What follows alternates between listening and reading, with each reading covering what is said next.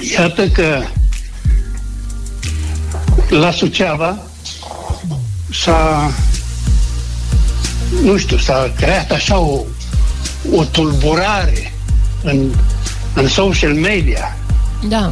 în care s-a zis, domnule, da, Pimen care are 90 de ani, de ce l-ai dus tu preferențial cu avionul și l-ai mai luat și pe unul care avea 11 copii așa de fonsecă. Toți au zis că ăla, ăla, Pimen a fost norocul ăla. Acelui bărbat de 40 ceva de ani care are 11 copii. Știi? Că nu l-au pus special la îndemână, că mulți au murit și oameni de forță, oameni valoroși la Suceava.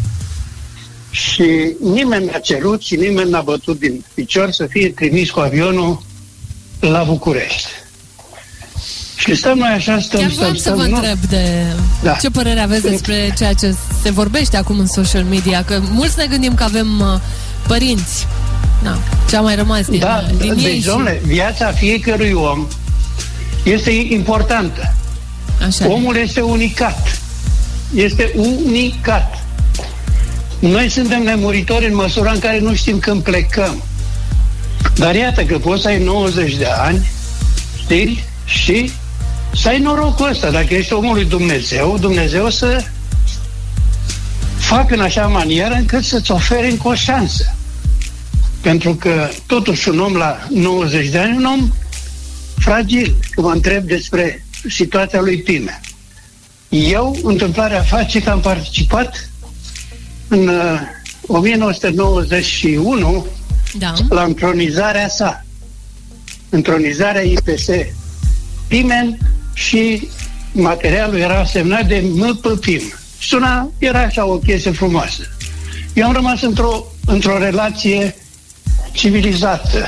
Am fost acceptat, eu nefiind omul bisericii, dar fiind jurnalist în relațiile cu Pimen, am fost acceptat în apropierea domniei sale, cunosc un număr important de fețe bisericești înalte, prețioase, mai puțin înalte și la fel de prețioase, ca, ca preț, ca valoare umană, omenească și religioasă.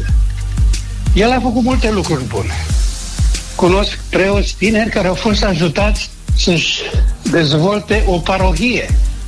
Sub Pimen, foarte multe spații dintre blocuri au dispărut și în locul lor au apărut biserici.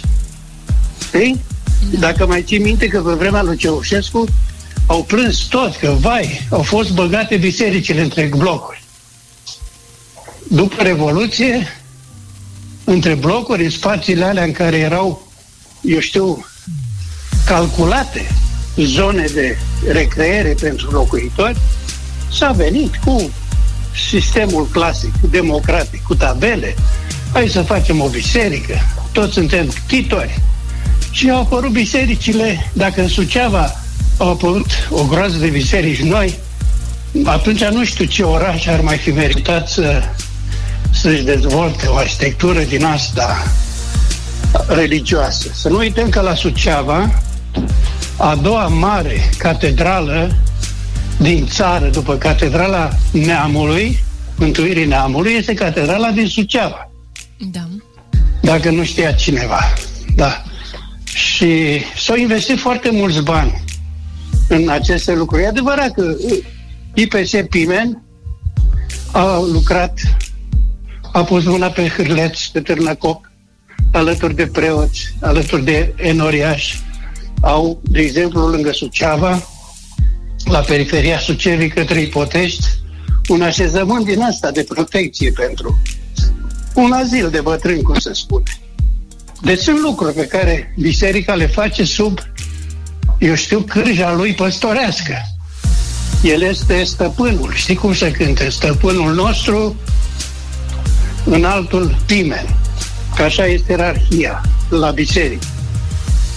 Dar pe de altă parte au ieșit la iveală și aspecte pe care cred că nici nimeni nu credea că o să iasă la iveală, că așa e viața noastră.